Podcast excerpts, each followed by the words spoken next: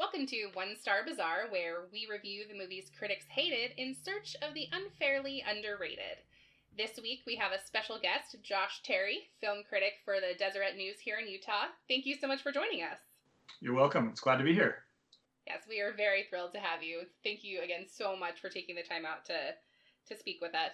Oh, you bet. Yeah, it's it's uh, nice to get a perspective from a critic from time to time, since a lot of what we kind of talk about is why did critics think this was bad, or you know, just you know, get the other side of the fence. Because since so much of what we do is based on looking at critic scores Right. that tend to, you know, for the movies we're watching, be really low, and you know, kind of decide whether that was fair or not. Especially in the context of history, I think we do a lot of movies that are a little bit older. Kind of, we try to mix it up, old and new, and sometimes it's like looking back with the perspective of time passing.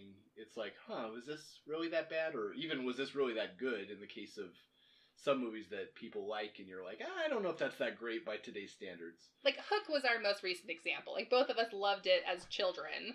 Did you? You've seen it, right? I have seen it, but it would be about 25 years ago, so I don't remember much about it. Yeah, so we rewatched it, and for me, I was like, I still kind of held that childhood magic, whereas he was like, no, this is not good for adults to watch. like, it is a kid's movie for sure. And critics kind of had that same feeling. It had a 30 something percent on Rotten Tomatoes, so critics didn't like it either. yeah.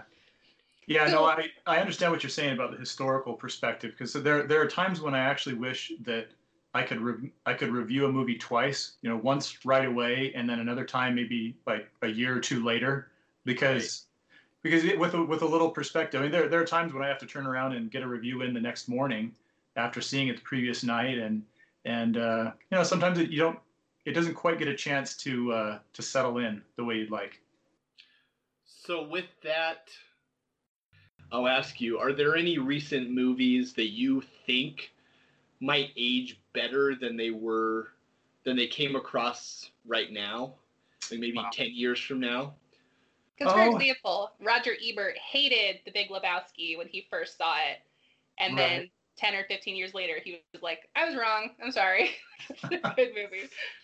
Yeah, no, well, so I I don't have any off the top of my head, but I can I, I think Big Lebowski is a good example. And I I actually watched a movie, uh, no, not a movie, it was a a video on YouTube just recently that was ranking all of the Coen Brothers movies, and I was I was shocked and not shocked that they actually ranked Big Lebowski number one, uh, because I I, I love the movie. I mean, I think it's I, I completely understand why it's a cult hit and why it's so beloved and, and why it's so quotable. But as a movie, it kind of seems like a mess. And so I could I could definitely see how if I had reviewed that at the time, I would have been critical of kind of the incoherence and kind of the, the chaos the chaos of it. But in time it obviously would have been been more endearing when you kind of think about the characters and think about the crazy situations and the individual components that, you know, at least to me, don't add up to the most coherent and and you know excellent movie as a finished product, but you can still appreciate the individual parts. Yeah. And the cultural impact, too, I think. Does it help? Does it help where kind of historic the historical context as as it's gone along, you know, and it's dissected it by film students and whatnot? Does it help to think of it as like a hard boiled film noir detective story, but set in like a whole different setting? Because that's what I've heard. It's kind of, you know, what it really is. It's basically a Humphrey Bogart movie, like a, what's his name? I have no idea where you're like going. the Maltese Falcon character. Oh, Maltese Falcon, yeah. Yeah, like that kind of story, but in a totally opposite. And it's fine. We don't need to really Sure. go Oh, too yeah. far into that, but No, I I I, I would I would accept that.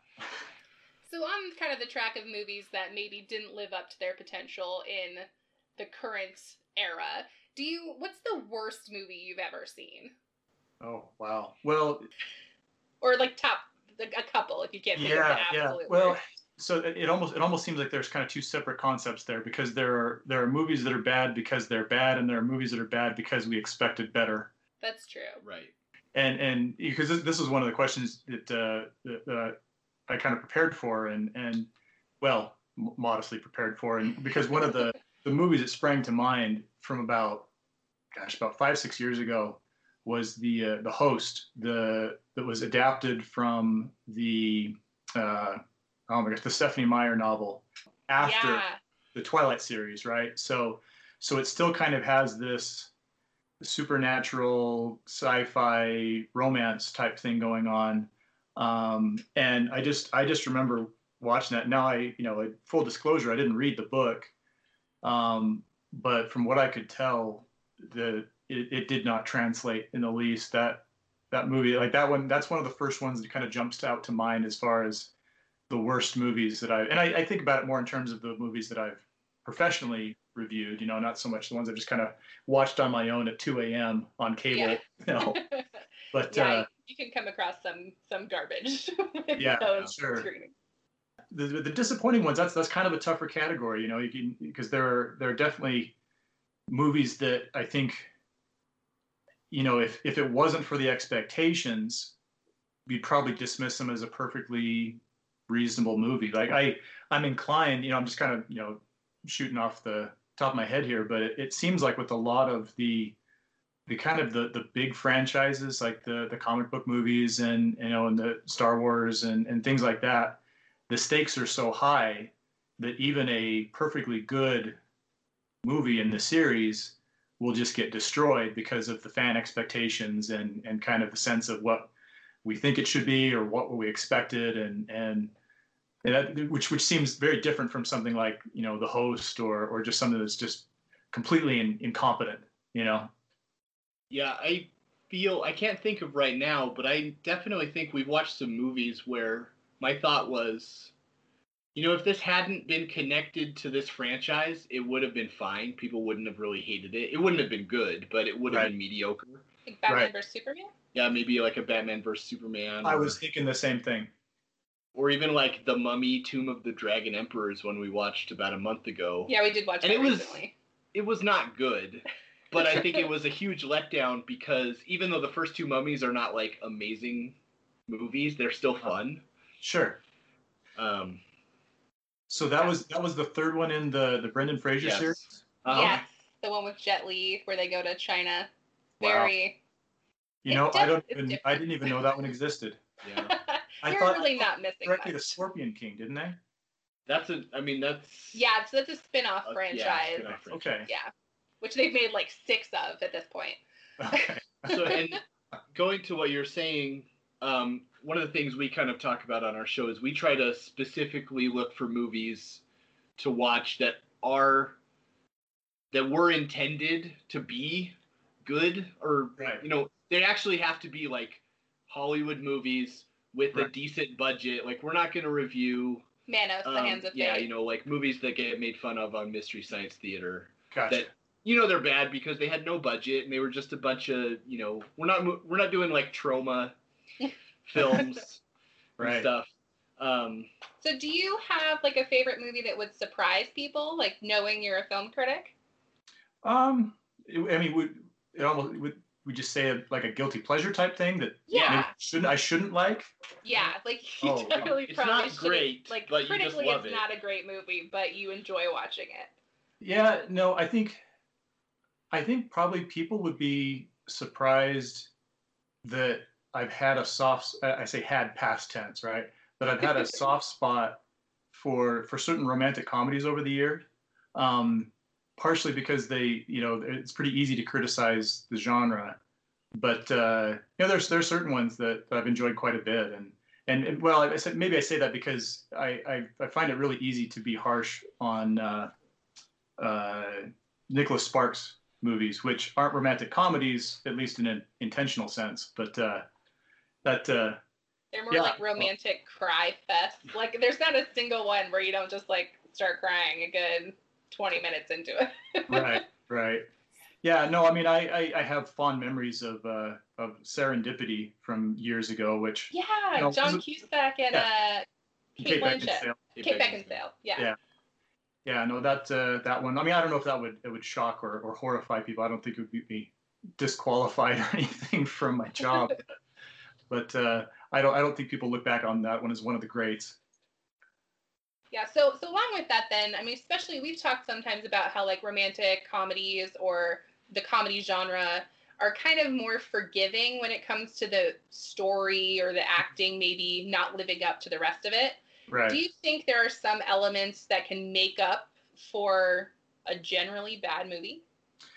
Yeah, and it's I mean it's it's a little difficult to put my finger on exactly what the quality is technically, but I I think that you know movies are supposed to be fun in in a lot of at least in a lot of the the movies that you guys are describing here with with the big budgets that are supposed to be kind of blockbusters and that. And and I think that that a movie even if if there are certain things that are a little a little hammy or or maybe not quite up to you know Oscar worthy standards if people have a good time I think that you know we can overlook a lot. And and I can see uh, you know I don't, I don't know if this is the perfect example but just one thing that springs to mind is the difference between the Fast and Furious series and the Transformers series. Because for me, I mean, they're they're both ridiculous. Like they they both kind of kick reality out the door and just kind of go hog wild and and are are a total mess.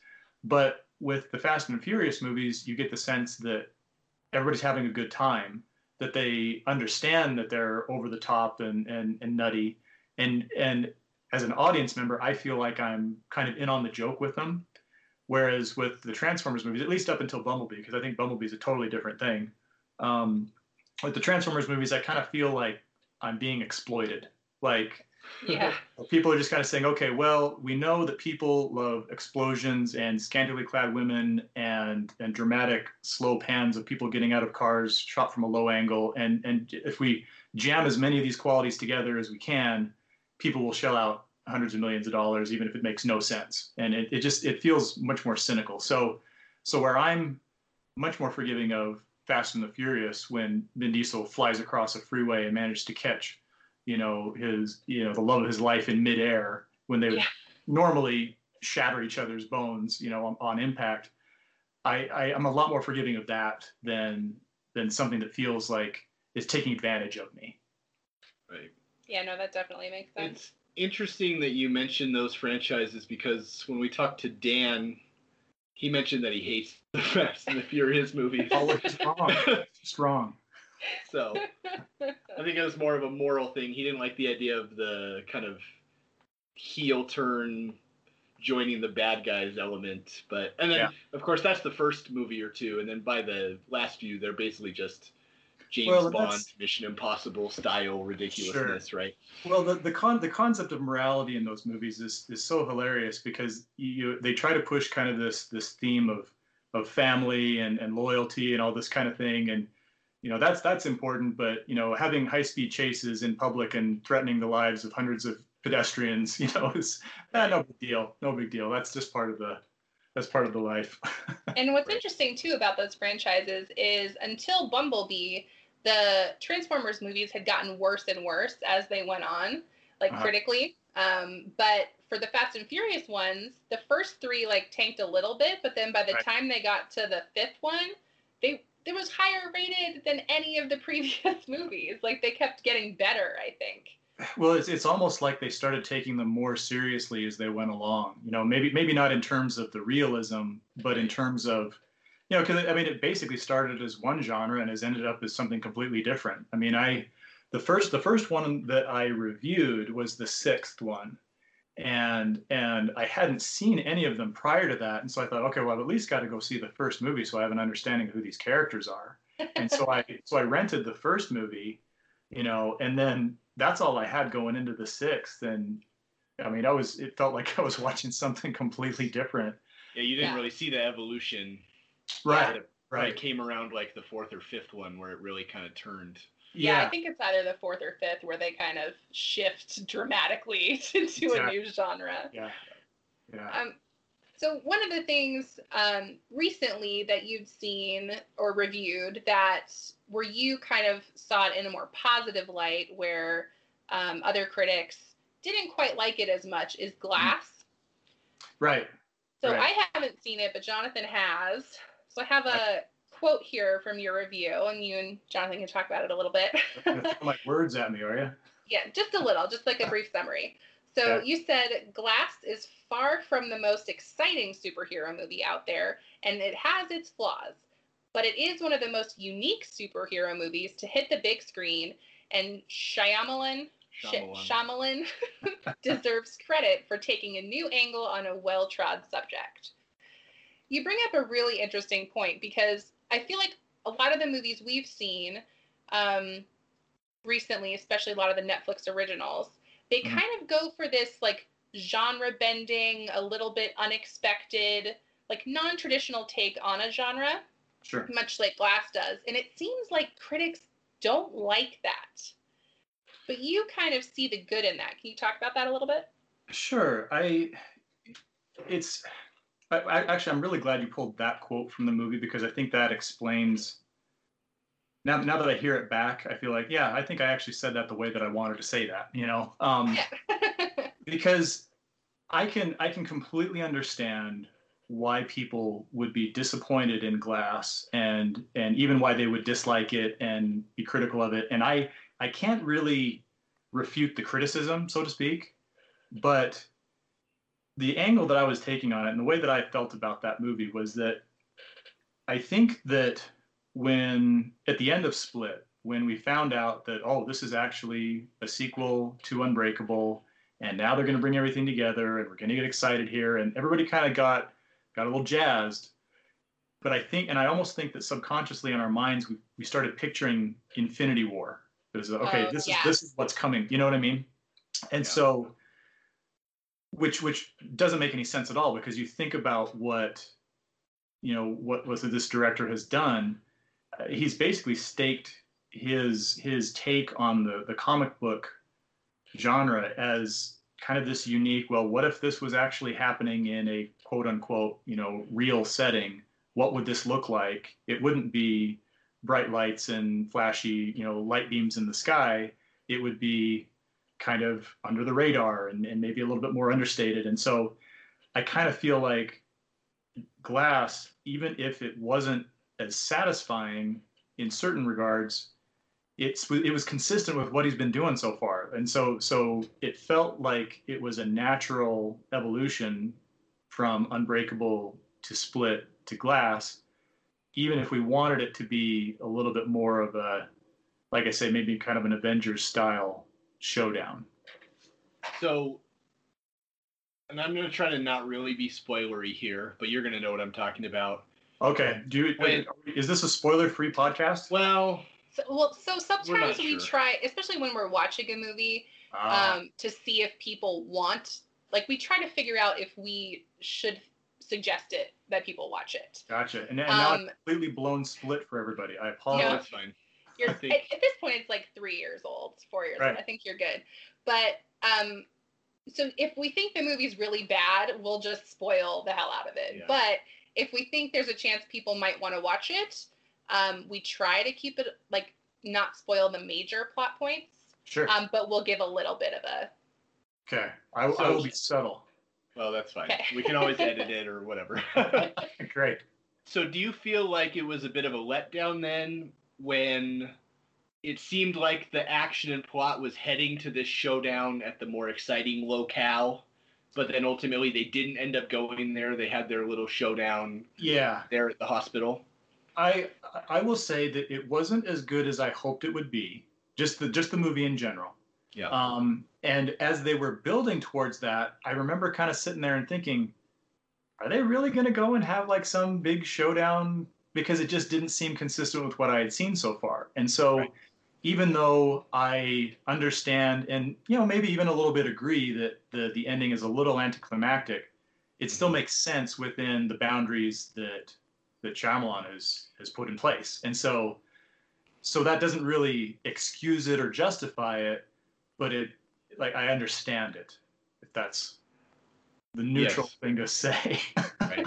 The other thing is, as far as kind of the ending of the movie, it seems like Shyamalan he always has to have a twist, and this movie kind of had a twist as well. You have you know Sam Jackson saying, "Oh, this wasn't really this kind of story; it was an origin story," and I yeah, that that, kind of was a little forced to me. That- yeah. that's I agree. because I I haven't seen Glass, but I did see Unbreakable and I did see Split, and it's one of the things I think is interesting about Bruce Willis's character in Unbreakable is I feel like he's the more boring character. Like I think Glass is so much more of a fascinating character. Like I love that you like the villain kind of, even though he's a terrible Uh-huh. person. Yeah. And with um, Split, you also kind of grow to like some of the personalities of the Sure. villain. Yeah. Um, so in Glass, then, are is the story more focused on the two villains, or is It's it really more all balanced? three. Is It's all three. Yeah, I wouldn't say it favors one over the other.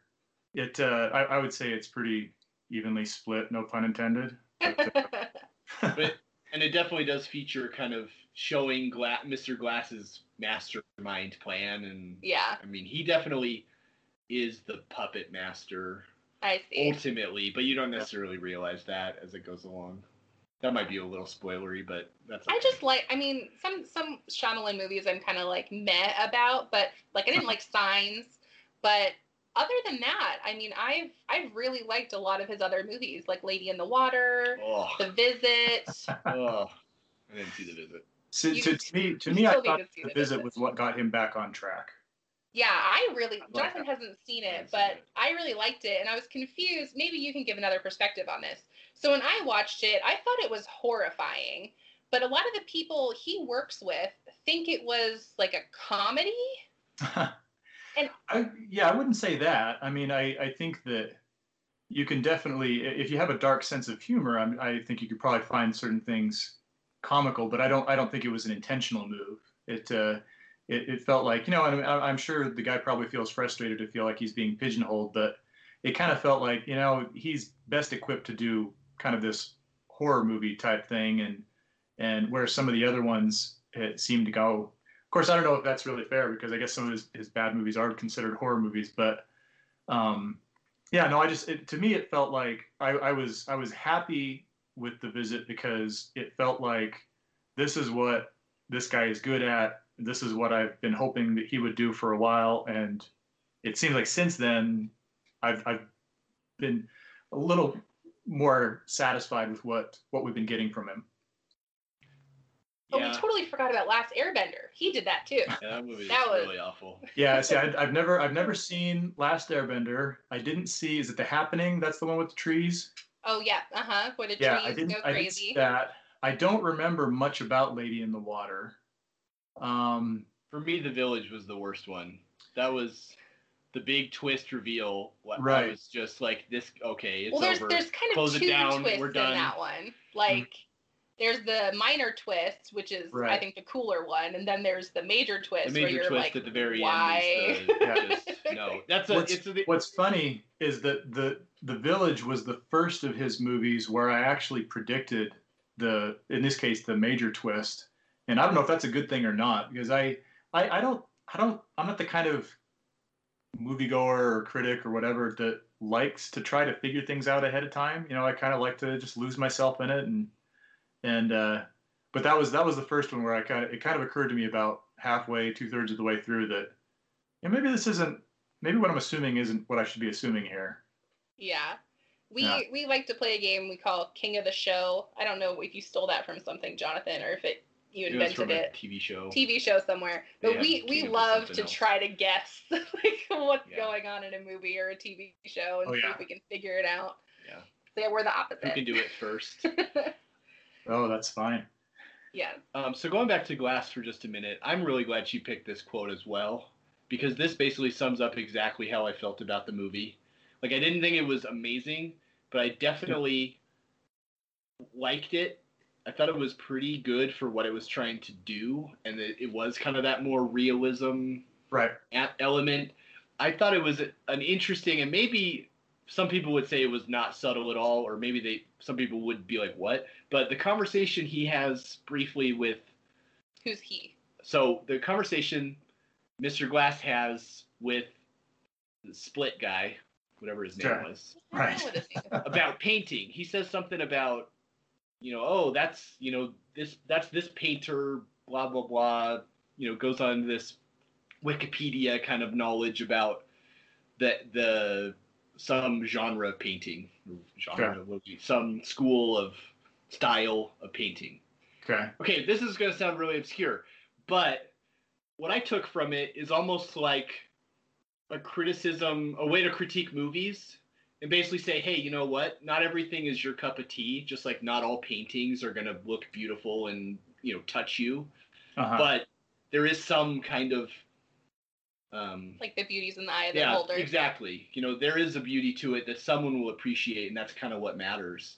And yeah. that's that was kind of like painted my view of the whole movie, and I was like, that's really kind of speaks to critiquing film in general. Is mm-hmm. you know, mm-hmm. there are different styles, there are different, just like other art. I mean, film is art. It's just very different from kind of the traditional sure. you know, forms of art. Um, I guess there's not really a question in here. I'm just rambling. No, I, but you know, I don't I don't remember that specific conversation in the movie, but that does sound. I I, I think you've got the right take there. It, it definitely sounds like something that he would he would say to to send a message. You know, because he he definitely feels like or seems like the kind of guy that uh, is very conscious of of his audience and his audience's reaction, and you know maybe maybe the critical reaction as well. Yeah. With the way we watch movies, we try to, you know, find the good in it, uh, or we try to figure out, we try to see how other people might like it, even if it's not something we would like. Right. So do, do you feel like you do that with your reviews, kind of, if it's like a kids mm-hmm. movie or something that, you know, yeah, you might not like it, but you grade on a curve, basically, is yeah. what we're asking, based on who the target is. Right. Well, I think I think, and a, a, lot of this has to do with the outlet I work for. Since since I'm working for you know a, a newspaper that has you know a, a, a localized but but broad. You know, it, it, I'm not writing for a very targeted blog, so to speak, right? right. And so right. and so I kind of have to think about you know what what my audience is looking for, and and my audience isn't necessarily the same group each time, and you, you you bring up a perfect example, which is you know uh, I was actually just talking about this today, which is that when it comes to kids movies or movies that are predominantly aimed at kids, because of course there's some dispute about well, Pixar movies you know they're, they're kind of trying to appeal to a number of different audiences, but they're still primarily aimed at you know younger viewers. Um, and and when that's when that's the case, I I realize that I mean well you know first of all they're not for me. They're not aiming at me. They're not trying to get my business per se. Um, and so when I when I evaluate them, I'm thinking more along the lines of their potential audience. Um, and so so I try to gauge the reaction of the younger members of the audience who were at the screening. Um, but then but then I actually since I don't know a whole lot of five year olds that are you know reading my reviews, I I write for the parents because uh, and, I, and I think this speaks to uh, uh, a lot of the things actually that, uh, that we could we could cover some of the questions you mentioned is that at, at, the end of the day these movies are pretty much all charging you the same amount of money to go see them. And and so especially when it comes to a you know a, a younger viewers kind of kind of a kids movie i look at it from the perspective of okay this isn't just a question of is this worth dropping five bucks on a tuesday afternoon? This is a question of okay well are mom and dad going to pack up three kids and buy popcorn and drinks and candy and and tickets and spend you know 100 150 bucks whatever yeah. to go and see this. And they're only going to do that a couple of times a year you know at least my, i'm assuming right? And so so from that perspective i kind of have to say all right well even if a, a children's movie is is totally innocent and well intended and and perfectly fine I still have to be able to distinguish that from the movie that is worth that kind of an investment. Because you know even, even if it is you know kind of an independent movie or if it's a low budget or if it's you know kind of the the little engine that could the reality is they're still charging the same amount of money per ticket as as the big budget ones yeah we do that a lot of the times too with a movie it's like okay are we gonna get a babysitter are we gonna like right. bother making the effort to go out and see this, or are we just gonna wait? We're gonna wait until it comes so on HBO or, or Netflix. Please enjoy this brief announcement from Nick and Justin from the Epic Film Guys, promoting the live stream for The Cure, which we will be participating in. I'm Nick. And I'm Justin, and we can't believe it's already time for the 2019 live stream for The Cure. Thanks to our amazing peers, listeners, and supporters, last year we crushed our goal of $5,000 for the Cancer Research Institute. The Cancer Research Institute is funding research into immunotherapy to create a future immune to all forms of cancer.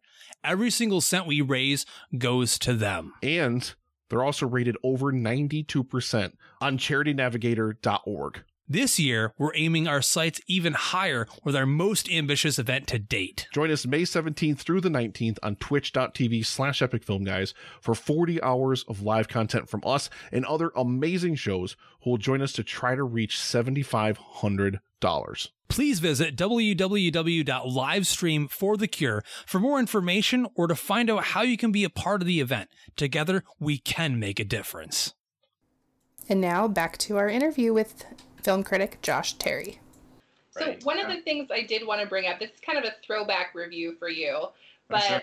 I was surprised that you liked the movie because we were surprised when we watched it. Do you remember reviewing Free Birds, the movie about the Thanksgiving time Yeah. traveling turkeys? Yeah. Wow. That was a while back. I know it's a couple years ago, but we we came across that recently because I was like, oh, there aren't really many Thanksgiving movies. Like we should have our kids Oh. watch this.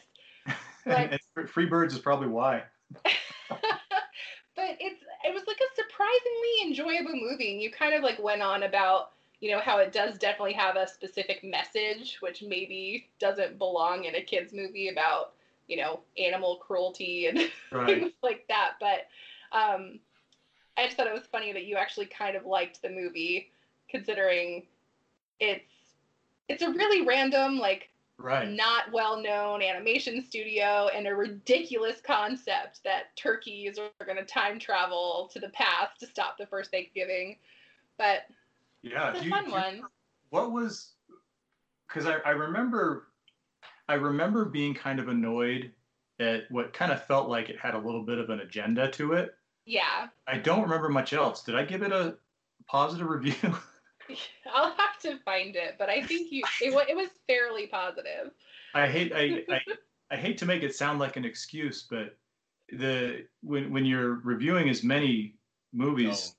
it's once you get about two or three weeks on, it's like I'm I'm scratching my head trying to remember glass, you know? yeah, you just dump it out. Yeah, there's yeah. only so much room in everyone's brain for I have it. a random question for you, and this Sure. apparently you may not remember if you've seen it or not.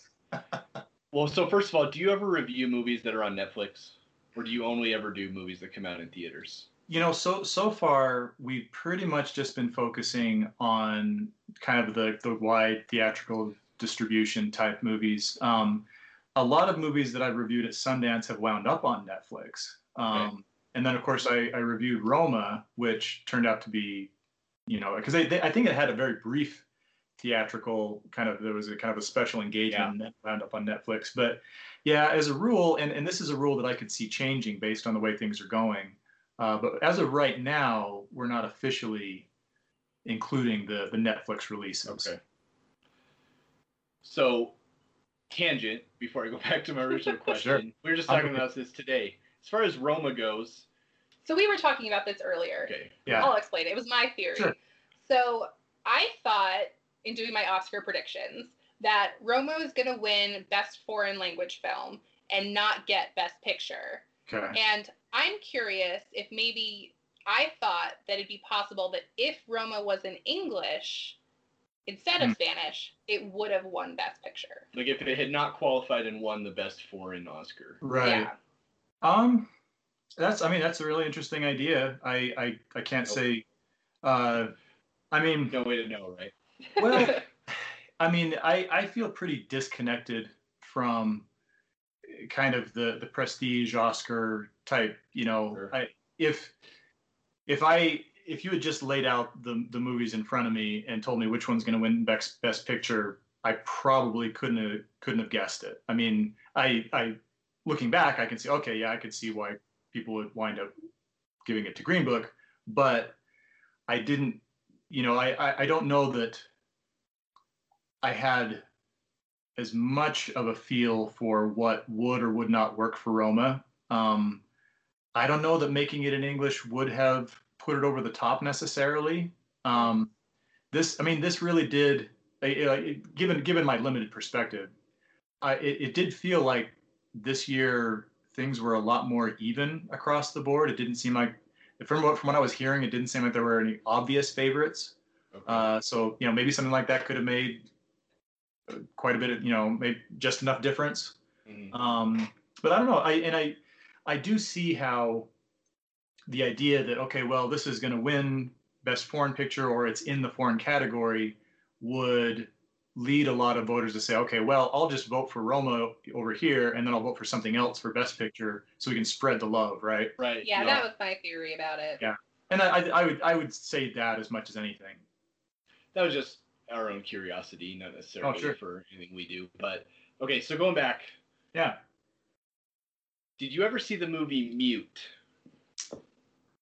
It's a No, Netflix It's a original. Netflix film. Okay, that's fine. I won't ask my Let's question. I'll save my question for some other film critic. I can you know I can make up an answer. Whatever. it's just well, Mute Mute was not well reviewed, and it's kind of a future gritty, dark, dystopian type world. okay. And Blade Runner 2049 that came out like the year or two before that, kind of the similar world. Okay. And basically, I'm curious, and I can't ask you obviously because you can't compare them. So this is Yeah. kind of at some point I'd like to ask someone who has seen both and you know does what you do for a living. Why is one so bad and one considered so good? Because we liked, I did not like Blade Runner 2049 at all, but I really did like Mute. yeah, it's just kind of weird. Like we and we we actually had a guest guy on our podcast who does his own podcast who had not watched it. We all watched Mute separately. Uh-huh. we all we all didn't know beforehand that we all kind of were going to end up liking it and it was like why does Yeah. this have like a 20% on you know At the same time, though, none of the none of us could pinpoint why we liked Yeah, it. it was Like, just interesting precisely. So I think Well- there's a lot of fun movies like that where you're like, yeah, I liked that, but if you asked me why, I wouldn't be able to tell you. Well, and if I if I can jump in, there's there's something that you know might might be valuable here that that I've talked about with other people and I've even written about, which is that it. I'm not sure that a lot of times people understand what Rotten Tomatoes means sure in, Mhm. in terms of you know because I, I think that you know and it's probably just because of our our you know grade school upbringing and all this kind of thing that we we tend to associate the percentage out of 100 as you know well if it's not above 90% it's an A and 80 is in the B and et cetera. Right. Whereas it seems like you know the difference the difference between a an 87% movie and a 25% movie might not be as big as we would think because it just means that you know the, the 87% movie could be you know most people just thought it was fine. They gave it a positive review but they weren't really glowing about it right and and whereas the 25% you know maybe some people really really liked it and it was very polarizing and and a lot of other people didn't just didn't get on Yeah. board with it and because i think i think that's where a lot of the disparity comes i think between you know what what the critics will say and what the audiences will say you know and and just kind of reading because and honestly it's it's one of the things that i keep in mind when i when i give my ratings because i know that past a certain a certain threshold, Rotten Tomatoes is going to interpret my rating as rotten or fresh.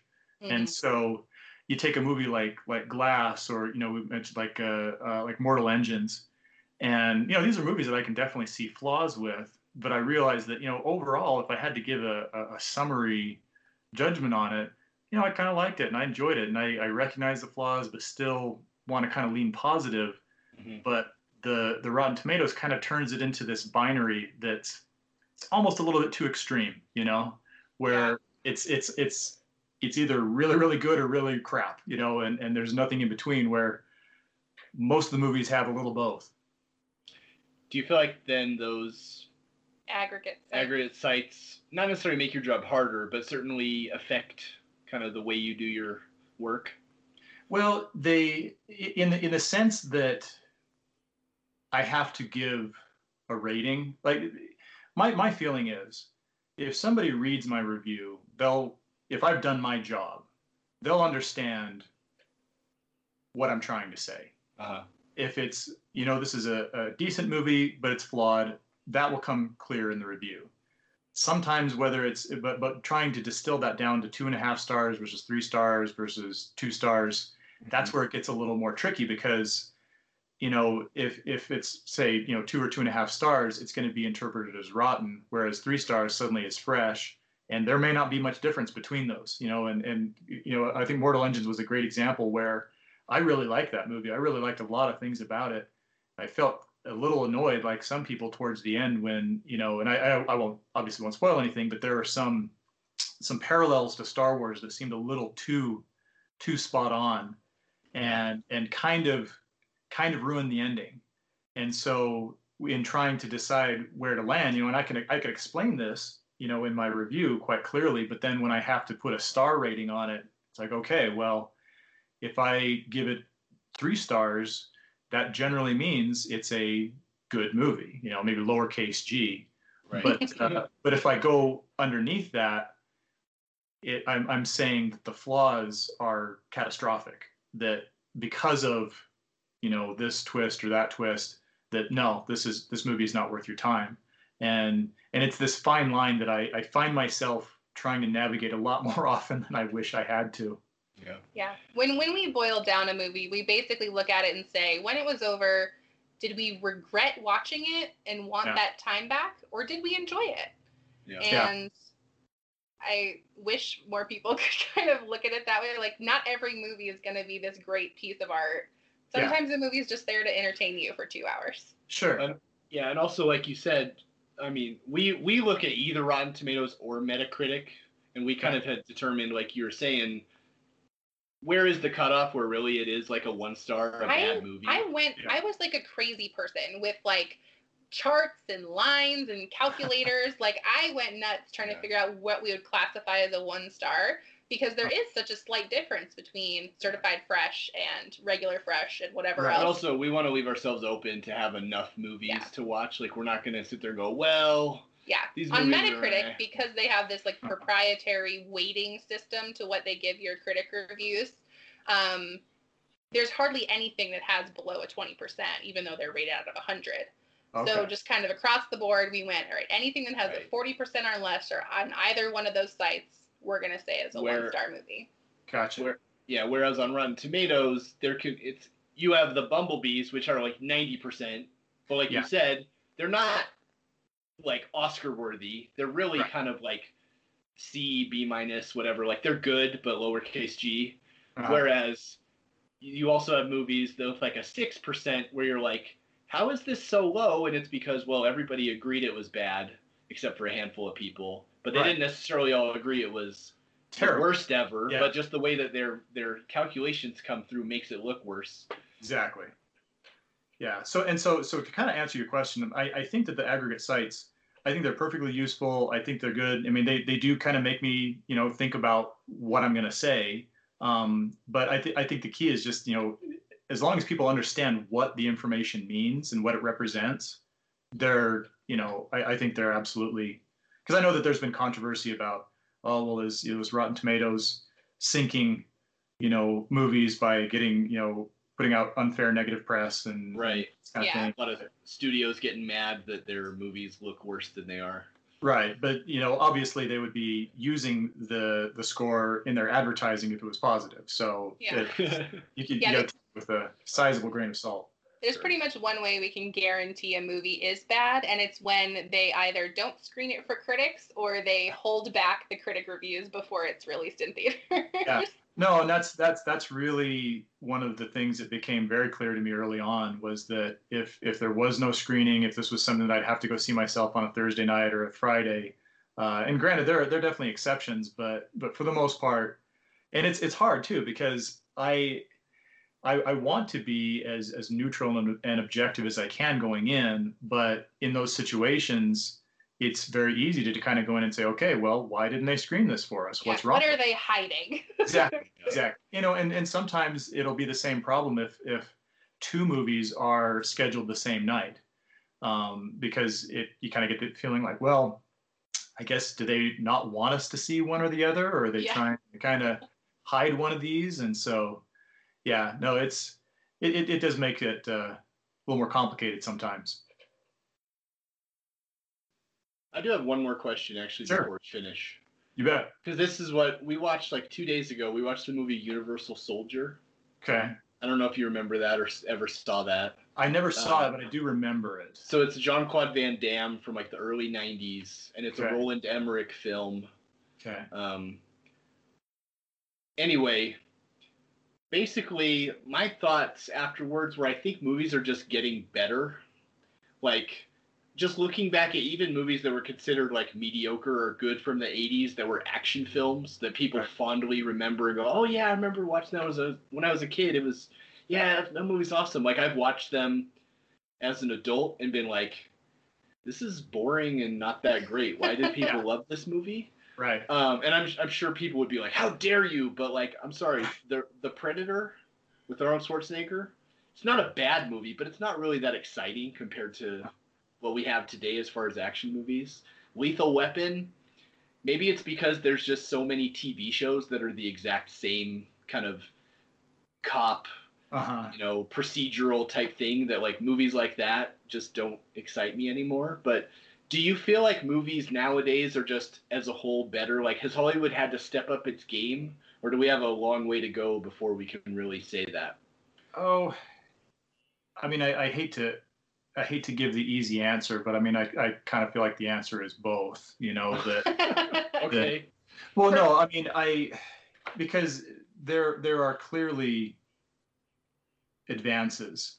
You know, I and uh, both both in terms of CGI, and then you know, you think you look at this most recent Mad Max movie, which is kind of held up as the the great you know return to form of practical effects and all that, and and yeah, I mean, I think you look at movies like that, and they they engage visually and maybe in terms of you know excitement and and dazzling effects more than something that's 30 years old you know? Um, but i at the same time i mean it's well for one thing it's really hard to argue that that hollywood is at its peak when you know we see so many remakes and reboots and and knockoffs and and things like that. But i i think that i think that regardless of the production value it still comes down to good stories and and good writing and and good performances in that sense because I think a lot of those older movies, maybe not necessarily the ones that, that you've cited, it's been a long time since I've seen Sure, no. uh, Lethal Weapon, but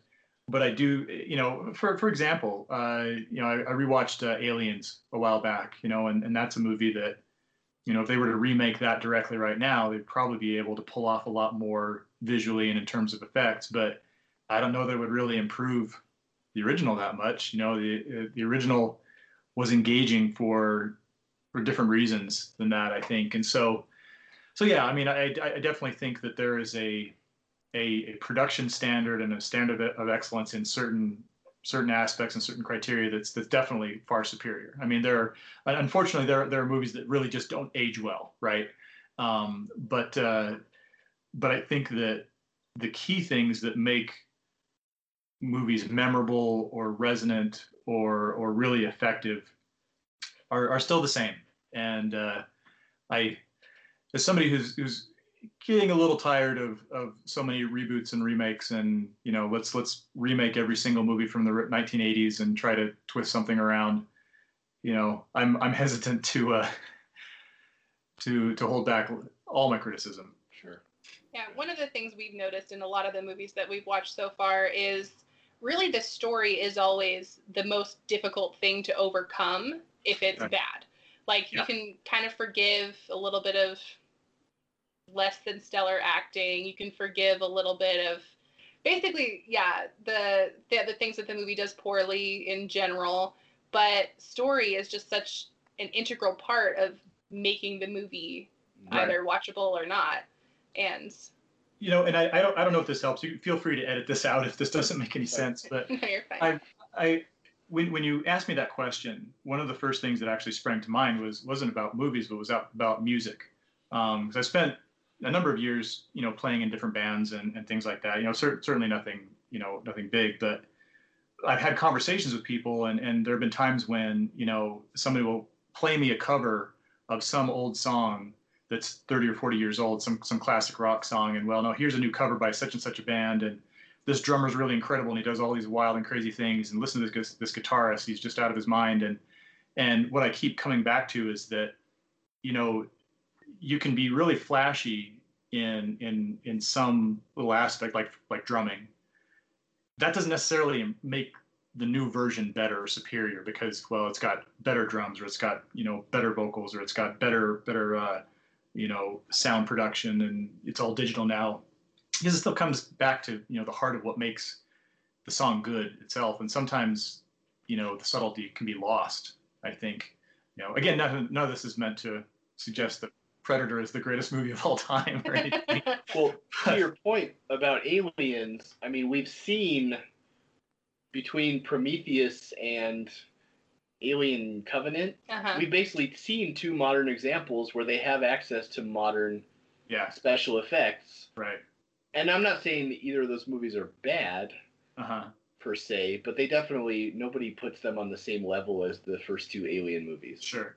The well, story was a lot more convoluted and yeah. not as in, engaging as right. the original yeah. trilogy. Well, and the, I think I think the Star Wars prequels are probably the you know Exhibit A in that argument, right? Where you know where they had to kind of struggle past limitations to make the first three when it was no holds barred it kind of fell on its face you know and maybe the star wars conversation is something we have to save for a, another podcast yeah.